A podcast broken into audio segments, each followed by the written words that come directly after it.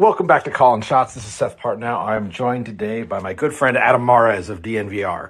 Uh, I'm going to go jump straight into it, rip the band aid off, and I'll soften this by saying I picked the Nuggets to make the finals preseason, and I'm sticking Let's with go. it.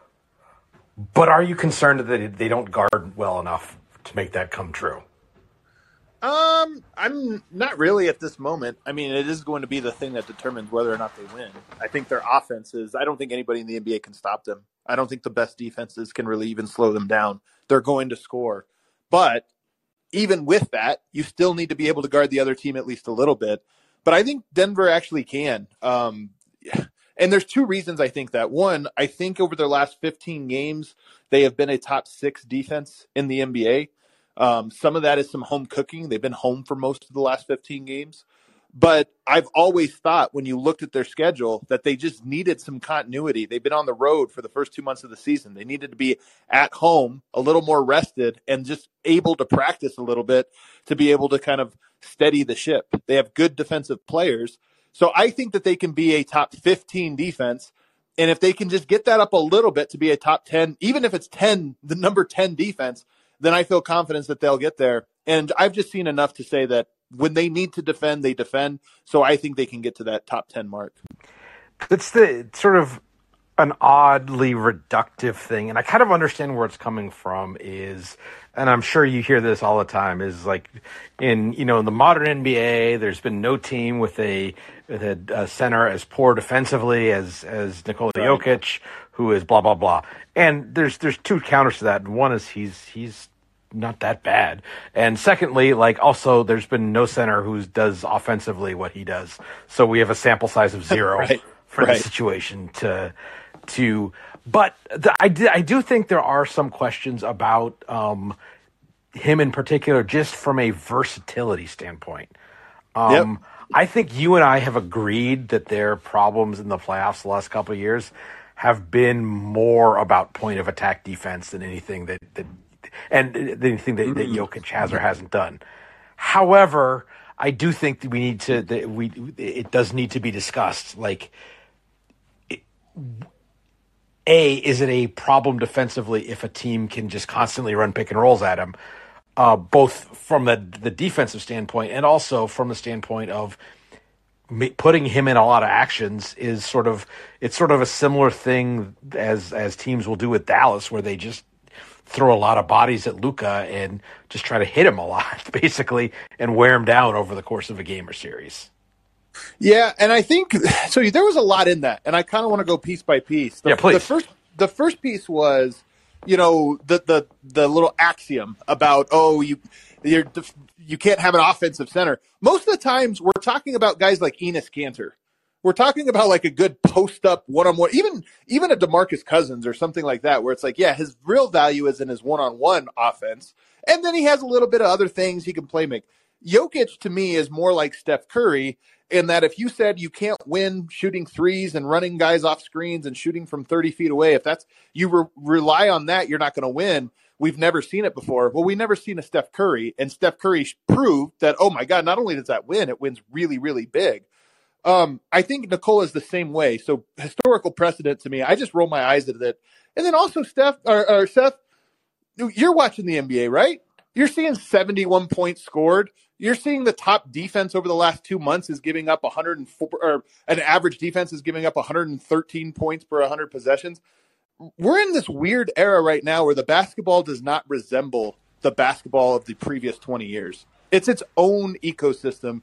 And I think using historical precedent of the 80s, 90s, and 2000s to me is just completely silly. So that's the first part of this.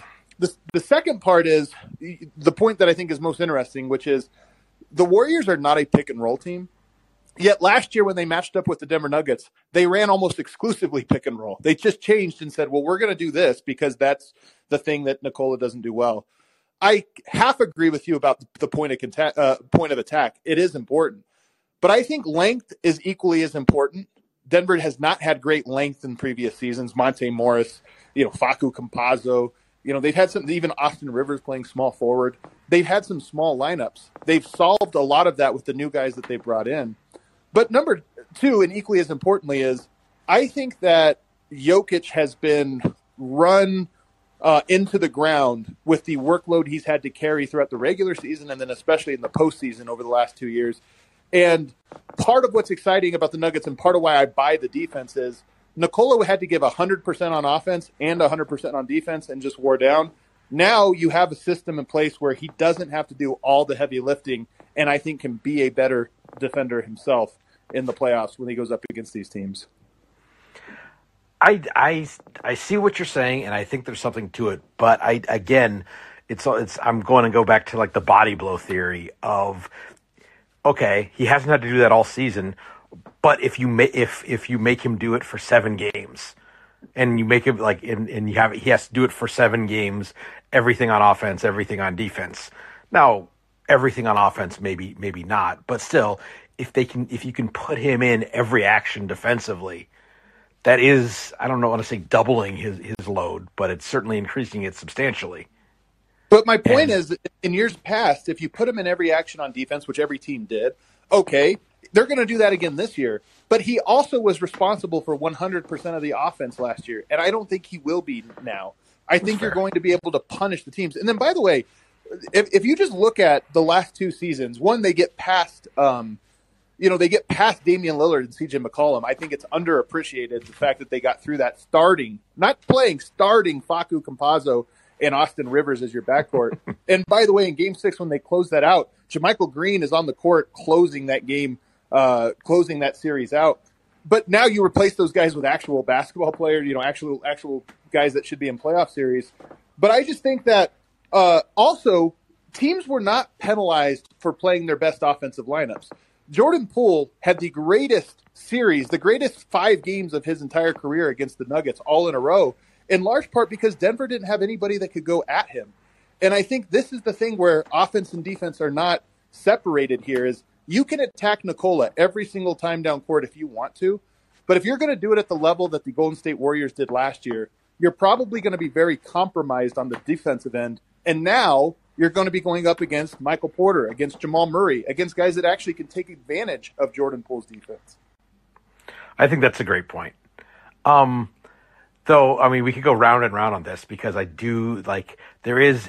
I think that that that Jokic is not the only defensive soft spot we have to talk about. Um, we haven't really seen Michael Porter Jr. in a in a playoff setting in a while. Um, Last time we did, though, I mean, he did he did get targeted a little bit. I, I would yep. say that the, the Suns, especially, like they they um, you know they went at Jokic and they went out of their way to put Porter in in actions to make him make defensive decisions, and he wasn't ready to do that consistently at a high level. I think that's fair to say. Yeah. no question so, about it. Uh, yeah, so that's so um, I guess that's that, that's sort of the other question, and um, you know, it, how how are we feeling about you know both from a health and play standpoint, but also then in that sort of defensive picking at scab standpoint. Um, that yeah, now you're getting at what I think is the fair one, which is it's not Nikola, it's Nikola and Michael Porter combined. And I think the most important game for the Nuggets this season if you're analyzing them and trying to project them in the playoffs, was the second night of the back to back where they played at Sacramento. They played Sacramento two games in a row, both in Sacramento. Uh, the second one, down the stretch, this is exactly what Sacramento did. They tried to go at Nikola. They, they Michael Porter, you're trying to hide him right off of, on a player. Yeah. They'd get that switch. They'd run those rub screens and get Michael Porter switched out onto the ball. And then they would bring Nikola up and say, "You two now have to guard the pick and roll. We're going to make you guys the ones." And in the playoffs, you're going to do this every time. Like the smart teams and the teams that are capable of doing it, there's no stop in the NBA for that. You can't fight through the screens. You can't do this. You're going to end up having to switch Porter onto the ball handler, and then you're going to have to have those two defend the action. And I don't know that there's a solve for it, to be honest with you. Here's the thing Denver, I think, for the first time in, in this era, has the ability to not play Michael Porter. And as good as Michael Porter has been, and even the defensive metrics have bared this out. Again, teams aren't game planning for Denver; they're not usually altering what they're going to do. I think it was unique that Sacramento did this in the second night of a back-to-back, which though against the same team. So the second time around, you kind of make a new game plan. It's almost like a mini in-season playoff tournament, uh, playoffs, uh, you know, series there. So they made an adjustment. I think that's what it'll be in the playoffs. But Denver has the opportunity to go to a Jeff Green, to a Zeke Nnaji, to a Vlatko Cancar, and maybe a Bruce Brown. I think Bruce Brown is going to be the default guy. I just think he's too small. Maybe even a Christian Braun. And I just think that they have um, options to replace Michael Porter. If that's what a team's going to do, you get to the fourth quarter, you, you get to game three, game four, you make the adjustment, and you go to other players who are capable of doing that. So now you don't have a mark on the court. And I mean, to that to that end, I mean, I think against a, a lot of teams, especially if they downsize, playing you know Brown, Murray, and, and Caldwell Pope together with with Gordon at the at the four seems like that seems tenable in a lot of matchups. Yeah, I think that the thing is with Nikola and pick and roll is you have the reason I'm I'm skeptical of Bruce Brown being the solve is Nikola is, is he's going to play position and he could funnel you to the right spots but he's not going to stop you, right? He's not going to be out there on Damian Lillard or, or right or any of these guys and get stops and like make it hard on him. They're going to shoot over him if he sags off. He's going to have to play up and they're going to blow by him. You've just got to show him bodies. You've got to show length there, and that's where Aaron Gordon covers a lot of ground. He's athletic. He's big. Um, KCP for a guard is really big. He covers a lot of. He's an elite closeout guy. He just closes out under control. He's good. Um, Jamal Murray is underrated in this aspect. He's six foot five himself and super mobile, and when he's locked in, he can be a good defensive player. You just need one more, and preferably a guy with some length, six nine, six ten, and that's why I'm skeptical. It's Bruce Brown because once you're sc- scrambling Murray, Brown, KCP, that might be too small collectively. You might need a hmm. six nine, six ten guy out there. I mean, Brown has has has made his career out of playing bigger than he is, but but maybe not that much bigger. Um, I've got a I've got a, a thought exercise that I've been I've, I've I kind of have been going through. Um, most of the year I've been trying to trade John Collins to half the league. Um, okay. recently the player I've become more in, in, interested about is is Kyle Kuzma, and I just can't get past if you swapped in Kyle Kuzma for Michael Porter Jr. I think Denver becomes the massive title favorite. Is that Man. Am I am I crazy? At, at first, I, I thought mean, you were going to tell me John Collins, which would have got me a little bit more excited. I think. But oh, really? Well, I mean, it's not a natural fit, right? I mean, he's a power forward, namely, and, and defensively, I think John Collins has more to give defensively than he shows in Atlanta, but maybe that's wishful thinking. But let's stick to Kyle Kuzma because it's interesting. They're similar players, Michael Porter and Kyle Kuzma. Michael Porter's a better shooter. He's just one of the best shooters in all the NBA. The thing is, what you lose a little bit in floor spacing. And also, by the way, it's underrated. Michael Porter has really bought in to the offense this year. He does not step outside the lines. He's actually been a low usage player relative to what I think I would have expected from him, just knowing how talented he is. So he's bought in, and I think you need that when you're playing with Nikola. Like, you need guys that buy into that. Would Kuzma? I don't know. But what you lose a little bit in that offensive floor spacing and, and that you just gain in there's less chaos with him, right? There's more control. You know what you're getting. You still have that same height. Defensively, you still have that aggregate length that I'm talking about that you need. So to me, I think it would absolutely be a win. Heavy favorites. I I can't say that I can say that, but but if you're saying it, it makes me want to watch a little bit more Kyle Kuzma. I mean, I so I think that that a I think he's um, an underrated defender, and also that puts the um, that that almost puts the in, in, a lot of their lineups it puts the fifth ball handler on the floor. Okay. And I, yeah. I think he I, I, think he play he, I think it's fair to say he play makes better than than than Michael Porter Jr. That's not that's no, not, no not a strength of MPJ. Right, fair to right, say. Right. Yeah. yeah um, and I think that, that that's something I've been thinking about a lot this year with respect to like Boston's offense is how difficult, you know, we, we've discovered over the last 10 years that, hey, going from three to four to five shooters is almost an exponential increase right. in in defensive difficulty. I think between Boston and a little bit Utah at the start of the year, I think we're kind of that's kind of an illustration of how having five guys who can, you know, it's cliche, but you know, dribble, pass, and shoot. Having five guys who can do that is pretty powerful. Um, yep. You know, for a team that's already like an offensive, like uh, very strong offensively, like, but what do you even do with that? Um, I don't know. Torrey Craig, yeah, this is the Torrey Craig thing because a couple years back, Denver had Torrey Craig, who I think is a very good defender, or at least at that time was a very good defender, and he had the length, but he was like a zero in the exact way you're talking about. This continuity offense, always stopped whenever he rotated up to be the next guy to catch the ball and dribble handoff or dribble pitch and just keep the ball moving. He couldn't even just keep the ball moving. So you're right about that. That Kyle Kuzma would be a guy that you naturally segue from one pick and roll to the next. You swing it over to him and run a pick and roll, and he just naturally can go right into it. So I, am with you. I think off, it, it's intriguing to me. I, I will say this: the aggregate length part to me is the biggest thing because I don't think anybody in the NBA can defend, especially if you don't have a great rim, rim protector. Then okay, you're going to have a hard time. I actually think length becomes as important as defensive aptitude. Um, especially for Denver. So the fact that you would be swapping MPJ, who's very long, with a player who's equally as long, to me, I think okay, that that seems to work. So anyway, that, that that's just sort of that, that that's an interesting thing. It, it, came out of a really a conversation about teams that that you know what teams that should be all in and what does all in look like.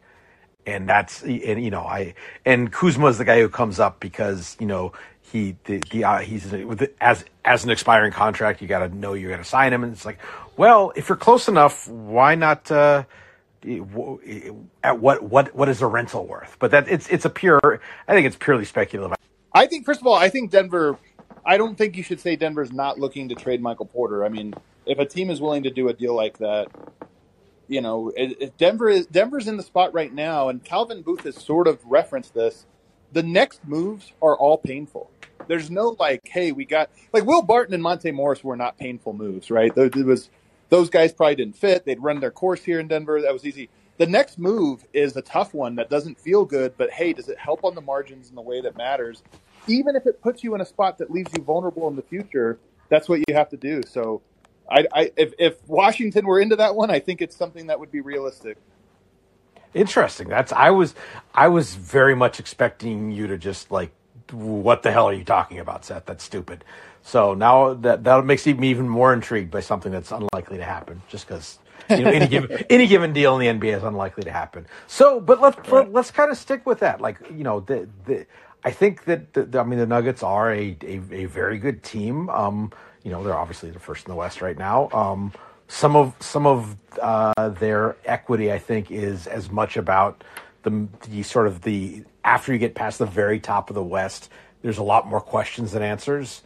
Um, but they are a little, I think, from a playoff facing perspective, they are a little thin. Mm. So, interesting. I mean, you know, you think Denver is? Yeah, I think Denver is. Yeah, I think you get That's past. I think you get past Jeff Green, and I'm wondering who else I trust.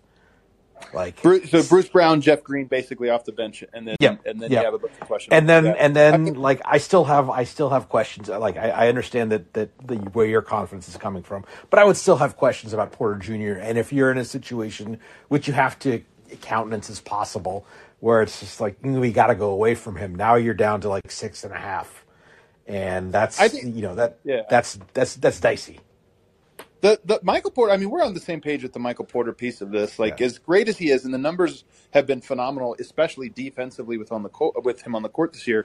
To me, those are regular season numbers. In the playoffs, to your point, they're going to try to target him, and so Denver has to just mitigate that. And they have two players right now that I think in playoff series, when the other coaches get together to say how do we beat Denver, they're going to say Michael Porter Jr. and Bones Hyland. Those are the two guys, and they're really great players but that's like our strategy is built around attacking those that vulnerability.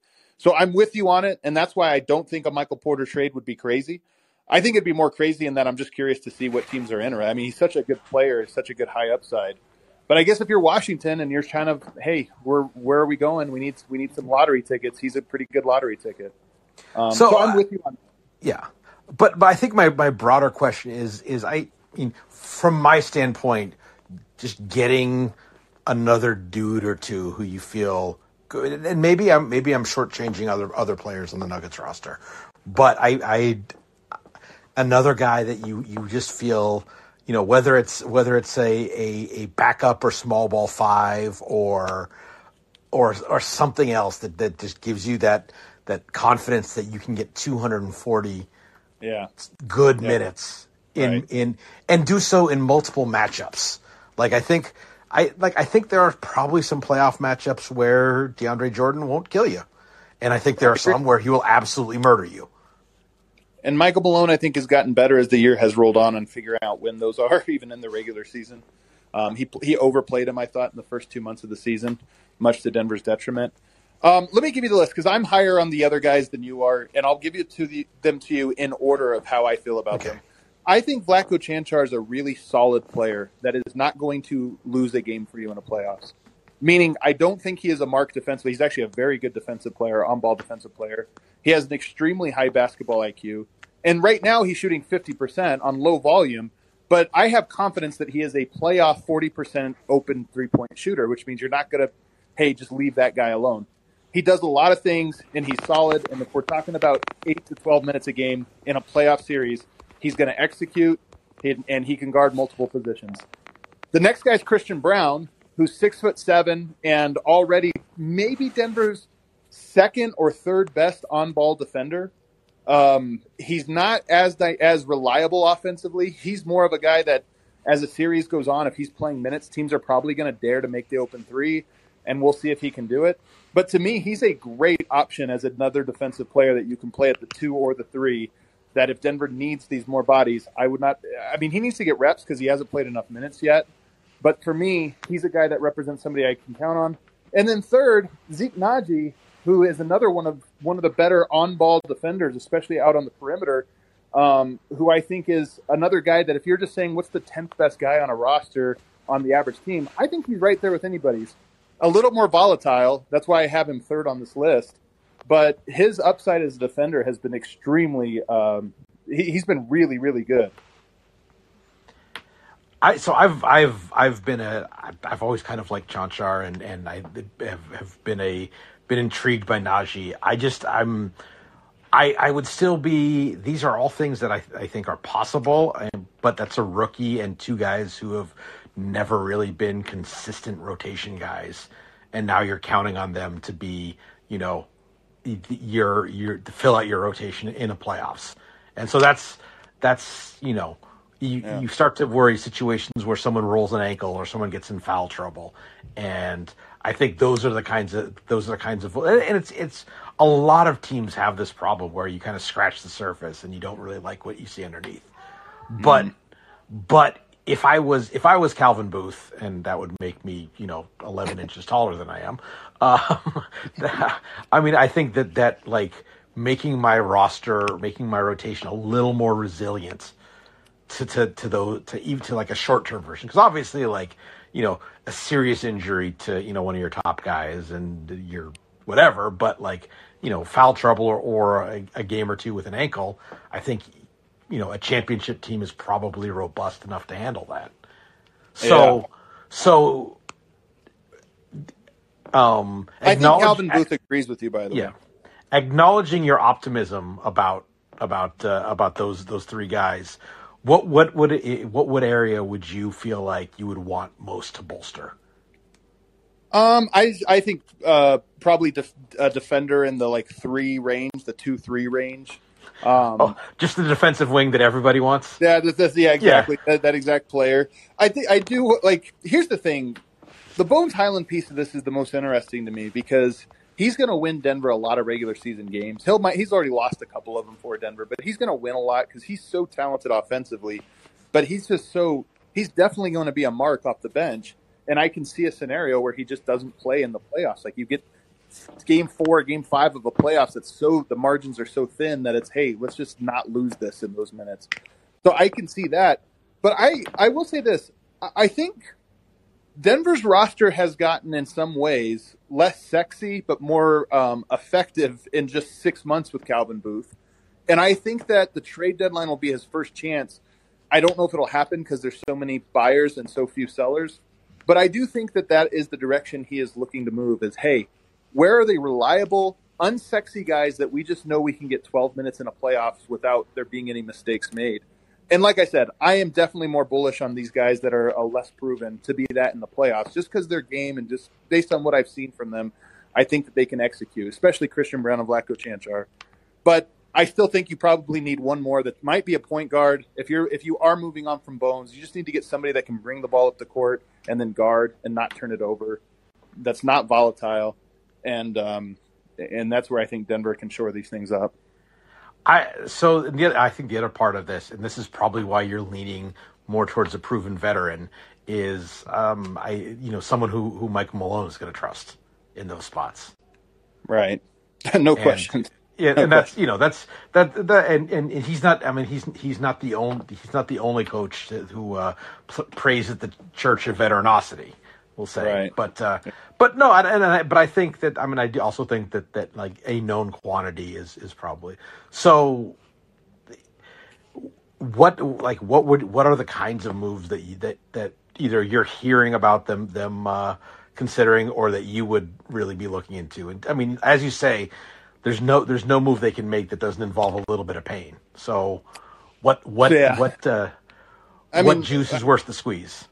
I think there's three players to me that are the most likely to get traded, um, and Zeke Nnaji is probably the first one because you've got Jeff Green, you've got Vlatko Cancar. Those are known quant. Like you said, to me, those guys are guys that you know what you're going to get, even in a playoff series. And as much as I am as high as anyone on Zeke Nnaji, he's still unproven. And Michael Malone just seems slow to play him. So if you have this young guy with a lot of upside, to me that he has some trade value in that sense, and he might get the player back.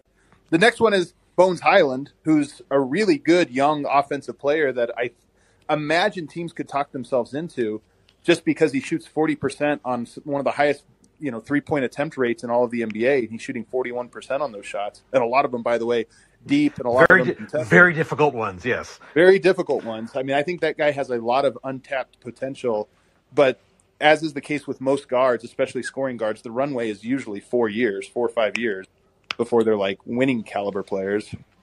So the, those two, and then Michael Porter would be the third one, just for all the reasons you mentioned. I don't know if there's a market for Michael Porter coming off of three back surgeries, but if there is one, I, I think all three of those guys and the players coming back in return are like like I mentioned, Bruce Brown can be. To my surprise, with Bruce Brown, I actually think he can be a point guard. I think he's much more of a guard than I expected. I always thought he was like a an undersized forward more than he was a guard. I actually like his guard skills, especially defensively, but I don't think he can bring the ball up the court. I think you need that. So um, this guy's he's, he's a little bit of Gary Payton. He's a little little bit Gary Payton like.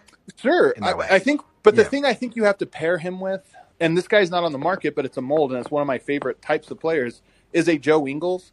If you ran out a second unit that featured Bruce Brown and you had a Joe Ingles that brought the ball up the court or initiated the offense from time to time and then got out of the way, right? Just did that basic point guard stuff for the first eight seconds of a possession. To me, I think that would make Bruce Brown significantly more effective as a second unit sort of staple. So I don't know if that guy's out there. I know we talk about the three and D wing, but maybe it's a little bit. Kyle Anderson is that a type of guy that could fill that role if if Minnesota decides to move on from whatever it is they're trying to do? Maybe he's that. That might work. I think that's. I mean, I think that's an interesting. Uh, maybe I don't know. Maybe like Justice Winslow, something like that. Like that, those, those are the. Can like, I think we've. Yeah, I, I, I, mean, I think that's the one thing we, we, we do count. We that, you, that he he offensively he is he is reliable as as a, as a ball handler. I don't like the the injury and, and non shooting aspect of that make it a little mm. tougher. I mean, I I, would, I I have a hard time seeing Minnesota, given how important he's been to their kind of recent run of decent up until the other night against Detroit. Uh, their, their recent run of good results. Kyle Anderson's been pretty pretty key to that, so I have a hard time seeing them. Yeah, uh, yeah. I mean, do, what do you think about like you know a backup point guard?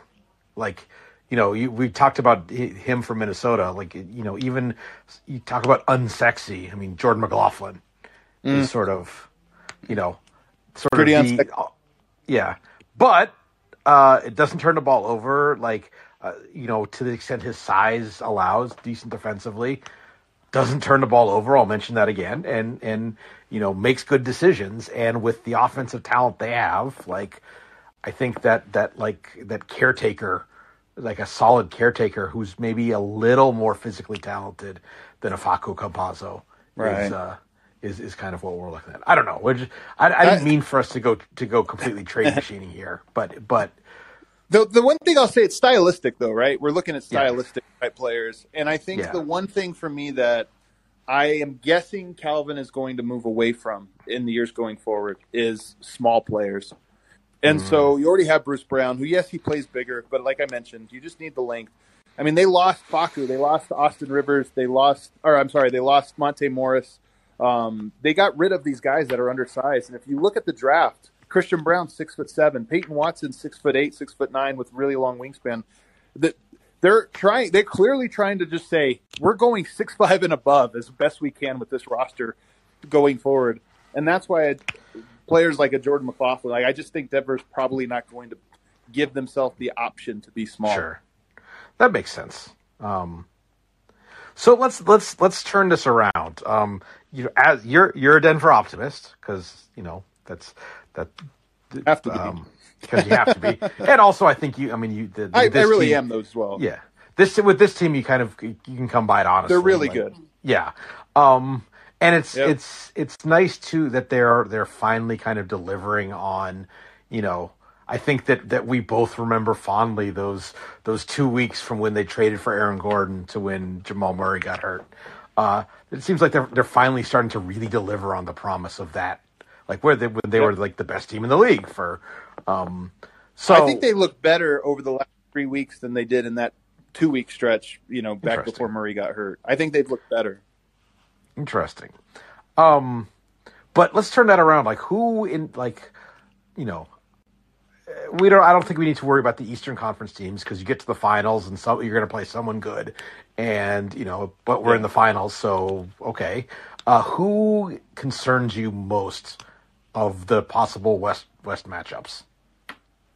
This this is really easy for me. I mean, number one is Golden State, and you just talk about one, a team that's done it before. Um, two, I thought Jokic really figured Draymond Green out in that last one, and, and obviously Kevon Looney. But I, I really thought that Nikola did what he wanted to do offensively in games three, four, and five. They just couldn't get the stops, and you know Steph does this to everyone, but he does it five, ten percent more to Nikola. Just stretch him out, and and and you that that court just becomes so big.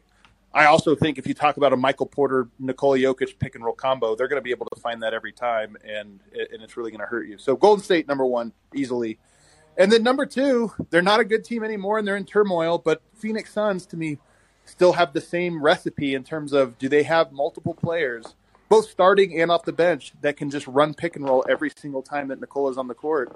The answer is yes. And I think defensively, Denver is going to have to count on Chris Paul looking the way he has over the last month, which maybe that's the Chris Paul we're left with. I don't know. But I think there's a good chance that Chris Paul gets into that elbow jumper and makes it every time. And Denver won't really have a great adjustment for it. So it's interesting you didn't you you you did not name either of the the two West teams that have looked like really solid contenders for the bulk of this season so far, and that's Memphis and New Orleans. And I can kind of Right. see I can kind of see like New Orleans I think we're all sort of like of the, the New Orleans and Cleveland, I think are two teams that everyone's like they're pretty good, but like what's the precedent for a team going, you know, going crazy in their first playoff run? And Yeah. you know, New Orleans had a had a had a credible first round showing last year, but Zion's never played in the playoffs. Right. And so so those are but so specifically Memphis. yeah. Like I think I mean they're record wise they're right there with you. They Right. um they have a guy who, you know, like Nikola Jokic is the best player among those two teams, but Ja Morant has best player in the series equity. Um you know, I think I mean you, do you think Ja Morant could go, could go for 40 four times in 7 games against a team that that might not have the best pick and roll defense? I can- Maybe. I, Yeah. I, I look when when you don't mention a team like if I say the two toughest matchups are going to be Golden State, Yeah, and yeah. Phoenix, that doesn't mean every other matchup's a breeze, right? Like Yeah, I'm not you're right. to do round. We're we're good in the West or whatever. I'm Yeah. not going to do that. No, no, no. I yeah, but I'm just I'm I'm so Right. I I just it's more of a setup for for for your thoughts on on Yeah. a match on a potential matchup with the Grizzlies. I, I think that they Yeah. They Ja Morant's a tough cover. He's going to be tough, but I actually think the team, you know, they have a lot of good players, and they can't all the, the players, they can't all hurt Denver. And I think with Ja, Denver actually, um, actually, I'll just say this: I think Denver's going to score on them more easily than most teams score on them. Meaning they're a very good defense. I think they're top three in the NBA right now. I don't know if they've fallen below that, but they're a top three defense in the NBA. And Denver scores on them at will. And I think that's the thing that there are other teams that make them work or do this or that. I just think that that's one that Denver's comfortable with, and the pieces where they are good defensively are the pieces that Denver just kind of breaks. Interesting. So, I mean, I think, I mean, I do think that series takes almost takes one of Memphis's best cards off the table. In that, I don't think I don't think you can play a lot of minutes with Jaren Jackson at the five against Jokic. I right. think that's that. I mean, I think that. Well, uh, um, but I mean, that's just where you know his his propensity. Like Nikola Jokic is very crafty, and I think that there will be a lot of fouls called on Jaren Jackson if he if yeah. he's forced to guard him, and and so that's. But that's I mean that's you know has been this year and last year one of Memphis's more effective looks, and being able to kind of completely counter that uh, is probably advantage Denver. Um, right. But yeah, and then their no, lack I, of shooting. I mean, I think yes. Denver can also just defensively again, they have some longer defenders now that I think can pack the paint a little bit better, and you're really punished. I mean, if you look at where Denver had been vulnerable defensively, it's corner three point shooting. And it's because, again, now they've had some guys in and out of the lineup that I think have also contributed to this. But this is why I say length is so important for everyone, but especially the Nuggets. Their defensive scheme requires a lot of ground to be covered as a help side defender, getting into the paint to take away the drive to the basket, and then closing out and rotating.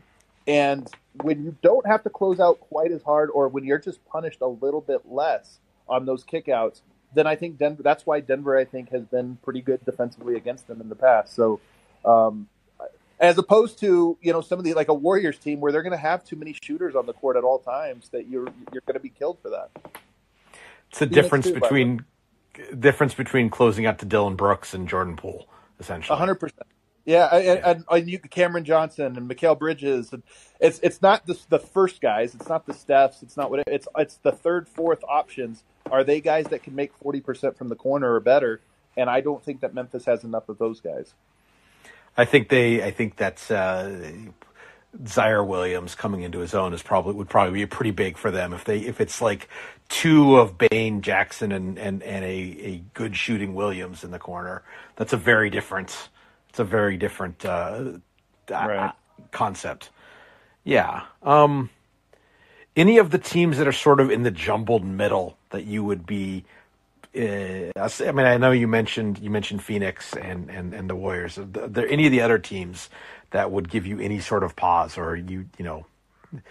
Yeah, not not particularly. I mean, I think Clippers Denver has really looked good against. I think Denver's extremely confident going up against the Clippers. They're another team that's designed for the 28 other teams in the NBA, not for the Nuggets.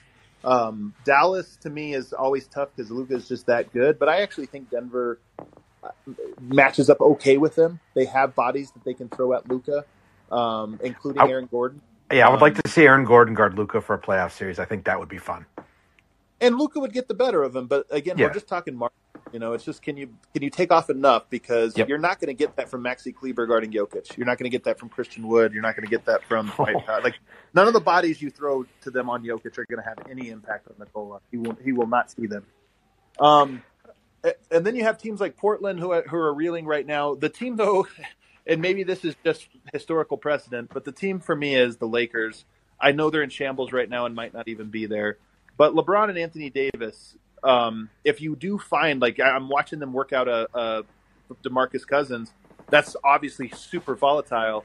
But if you're able to put two bodies, I mean, what beat Denver in the bubble? Dwight Howard is beating up on Nikola, and then Anthony Davis playing that help side roamer role. And then offensively, obviously, or defensively, Denver has a hard time guarding LeBron, Anthony Davis. So to me, that's one team that I look at, and I go right now as currently constructed. I think Denver handles it just because the supporting cast is so bad.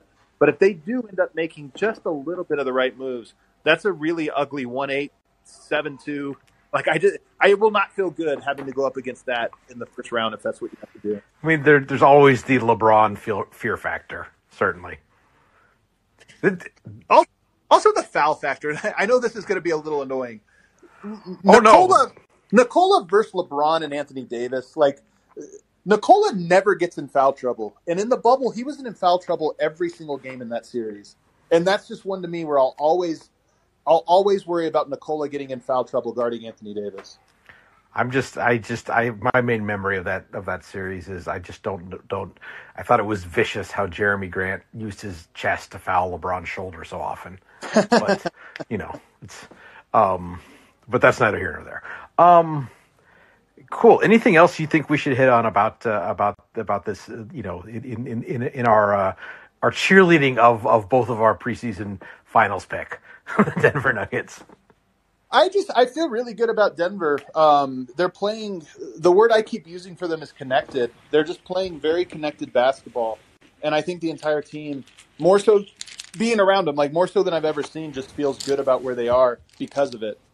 So I've always said that a Nikola Jokic led team, he's so brilliant, not because he's individually brilliant, but because he has such a good two man and three man game, you know, and, and plays so well with so many different types and this team just seems to be trusting him more, playing off him more, and that's part of what gives me hope is that um, the the some of the parts. What is it?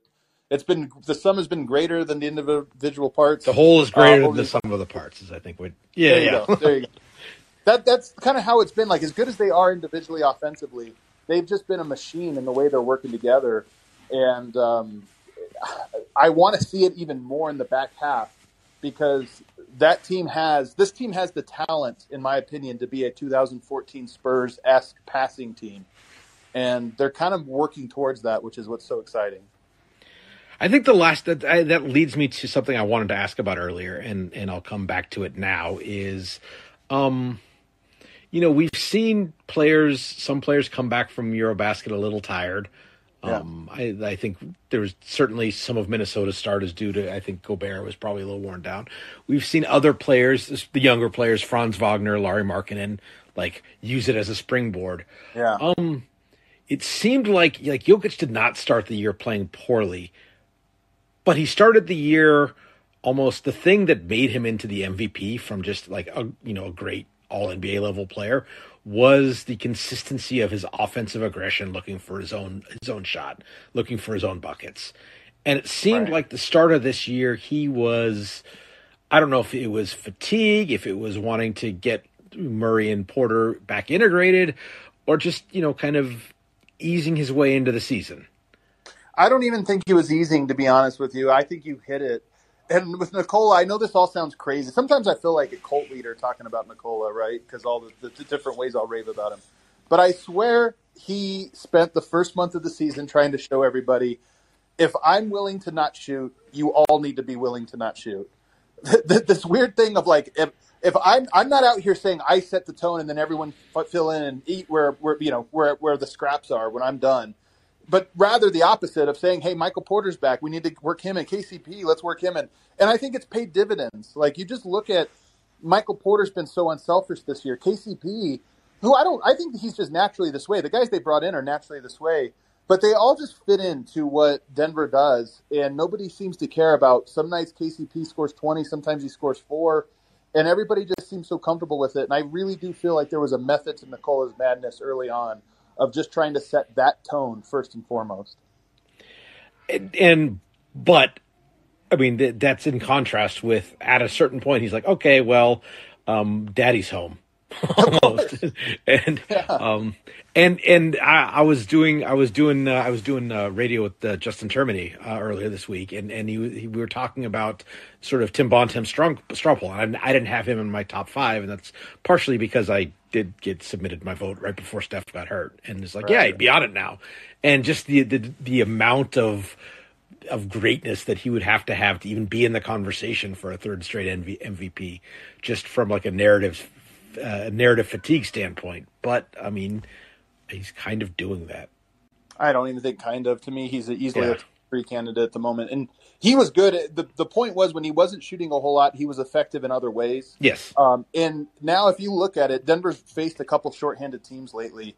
And if you look at those games, I mean, he just had the perfect triple double against the shorthand. No LeBron, no AD. You play the Lakers. What's he do? He takes five shots. And I think that, that that's the thing is he set a tone early and now it's a when needed, I'm here. Oh, we got a tough game tonight. He's going to shoot 18 times. You got the Lakers starting Wenyen Gabriel on him. He's going to shoot five because that's. I'm going to get Murray feeling good about himself. I'm going to get these other guys. This is the moment where they get to kind of put up big numbers and feel good. And I, I know it sounds crazy. Like I said, I sound like a cult leader, but I watch this guy enough that I can just kind of see the rhythms of, oh, this is a surefire win for the Nuggets. I'll bet Nikola takes five shots tonight. And, and I think that's a, uh, a, also not just from a team standpoint, but also from a um, a hard mile standpoint. Like why I don't need to do that tonight. Right.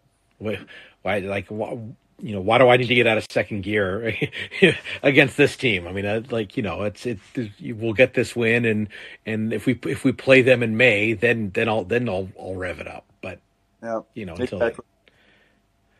cool. Anything else that uh, you you want to hit on before I let you go? No, I mean I think that covers a lot of it. Um, you know, Denver has uh, a five or six game homestand coming up, and then they go on the road trip. Then the, then after that, their their record will be or their schedule will be road heavy, and they'll face some big tests all in a row: Philadelphia, uh, New Orleans, Boston, all in a row. Um, so I'm excited to see that. I think they got a couple more tune-ups where they're going to roll, and here in about two weeks, the the real tests will start to arrive again. I'm really looking forward to that Boston matchup. I think that I, you know, oh, wait, I no, picked Boston. They played. I'm wrong on oh, Boston. I don't think okay. they play. Philadelphia, Philadelphia, okay. Uh, and I can't remember who the other East. Maybe it's Milwaukee. They have.